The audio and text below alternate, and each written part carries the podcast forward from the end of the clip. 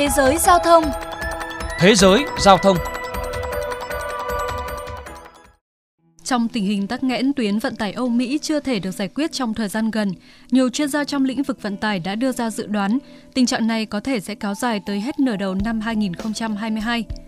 Theo công ty bảo hiểm tín dụng thương mại LFMS, các đợt bùng phát dịch mới, chính sách không Covid của Trung Quốc, thiếu hụt lao động và sự biến động thương mại trong dịp Tết Nguyên đán sẽ là những nguyên nhân chính để tắc nghẽn vận tải tiếp tục kéo dài. Trước đó, các chuyên gia phân tích cũng đã cảnh báo về việc biến thể mới Omicron có thể là đòn giáng tiếp theo vào cuộc khủng hoảng chuỗi cung ứng.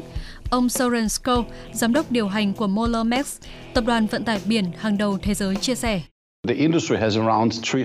Ngành vận tải biển đang có khoảng 3.000 con tàu chở hàng lênh đênh ngoài khơi, chờ ngày được cập bến, hầu hết là tại Los Angeles, Mỹ và một số quốc gia châu Âu. Nguyên nhân của tình trạng này không phải là bởi các cảng không đủ sức chứa, mà đó là do thiếu hụt lao động, thiếu hụt tài xế tại nhiều nơi. Trong khi đó, các doanh nghiệp thì vẫn đang loay hoay tìm phương hướng để hoạt động trong bối cảnh gián đoạn chuỗi cung ứng.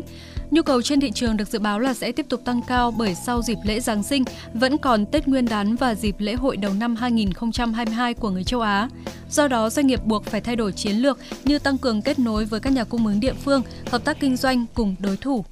Hay như với Sweetwater, nhà cung cấp nhạc cụ, thiết bị âm thanh lớn nhất của Hoa Kỳ, thì chọn giải pháp tích trữ hàng hóa tăng cường hàng tồn kho từ sớm. Ông Finrich, người đứng đầu quản lý chuỗi cung ứng của công ty này chia sẻ. Như với Giáng sinh năm nay, chúng tôi đã chủ động đặt hàng từ tháng 6, tháng 7, thậm chí là từ tháng 3, tháng 4. Và lẽ dĩ nhiên chúng tôi phải tận dụng tối đa công suất của các nhà kho để đảm bảo hàng hóa khi về sẽ luôn có không gian tích trữ. Còn tại Việt Nam, ở Diễn đàn Logistics Việt Nam 2021, ông Lê Quang Trung, Phó Tổng Giám đốc Tổng Công ty Hàng hải Việt Nam cho biết, dù đã và đang tận dụng những cơ hội mà bối cảnh đại dịch COVID-19 đem lại, nhưng chi phí logistics đang tác động tiêu cực đến hoạt động xuất nhập khẩu của các doanh nghiệp. Hiện tại, hiện nay là các đơn vị logistics phải gặp Thứ nhất là chuyện tăng giá, thứ hai là các phụ phí mà tôi thống kê đây có thể tới hơn 10 loại phụ phí mà có thể đánh giá là nó có những ảnh hưởng trực tiếp đến cái hiệu quả sản xuất kinh doanh của chúng ta cũng như là làm giảm cái tính cạnh tranh của đơn vị xuất nhập khẩu của Việt Nam ở trên trường thế giới. Tuy nhiên, Bộ trưởng Bộ Công Thương Nguyễn Hồng Diên cũng thẳng thắn nhìn nhận, bên cạnh những kết quả đạt được, ngành dịch vụ logistics của nước ta vẫn còn nhiều hạn chế. Một trong những nguyên nhân chủ yếu là sự thiếu hụt nhân lực. Theo ước tính của Bộ Công Thương, Việt Nam đang cần khoảng 2,2 triệu nhân lực về logistics. Về giải pháp, Phó giáo sư tiến sĩ Nguyễn Thanh Trương, Phó Chủ tịch Hiệp hội Phát triển Nhân lực Logistics Việt Nam đề xuất.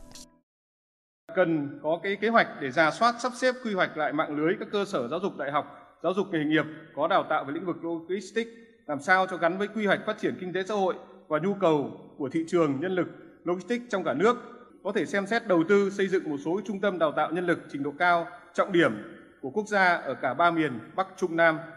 À, theo kinh nghiệm của Singapore thì chúng ta thấy là quốc gia có trình độ phát triển ngành dịch vụ logistics hàng đầu thế giới đã tập trung đào tạo nguồn nhân lực có chất lượng cao. Nếu như năm 2016 thì chính phủ ừ, Singapore cũng đã đầu tư 4,5 tỷ đô la Ờ, trong 15 năm cho việc đào tạo nguồn nhân lực logistics có chất lượng cao.